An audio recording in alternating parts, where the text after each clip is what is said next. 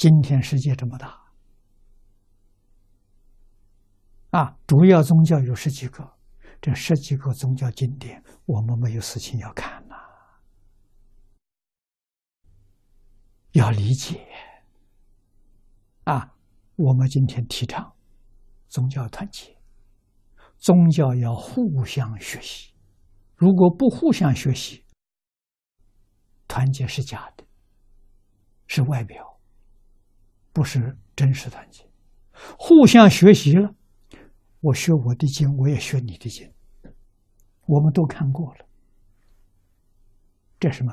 就是见火同解啊，建立共识。所有宗教经典共同的部分要占百分之八十，不同部分呢？那是他们的文化不相同，生活环境不相同，就是风俗习惯不相同，这小事情，这不是大事情。主要的思想的时候完全相同。啊，你比如讲到孝，孝顺父母，圣经有讲，古兰经也有讲，那这这这是完全相同啊。佛经讲的更多，啊，孝养父母，尊重师长。通通都相同，这根之根完全相同，怎么不能团结？当然可以团结啊！生活习惯，你喜欢吃辣的，我喜欢吃咸的，他喜欢吃甜的，这没关系，吃饱了都行。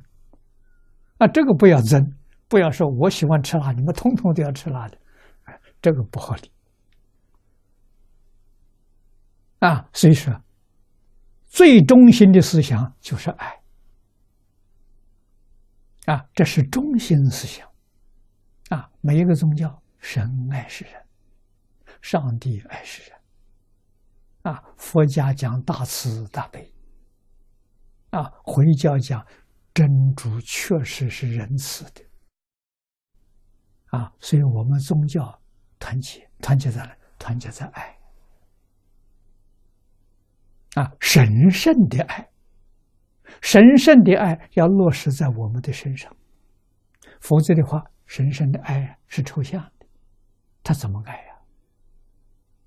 啊，我们这些信徒、神职人员要把神圣的爱从自己表演、发发扬光大，去爱一切众人，代表神圣去爱众生，这就对了。这个说法大家都能接受啊，没有反对的。啊，我这十几年来搞宗教团结，没有听到过反对。本来就以为有要辩论，一次辩论都没有。啊，一说到爱，问题全化解了。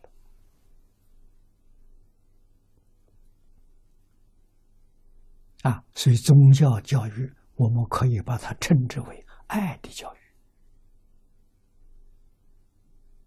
啊，世间圣人也教我们爱人。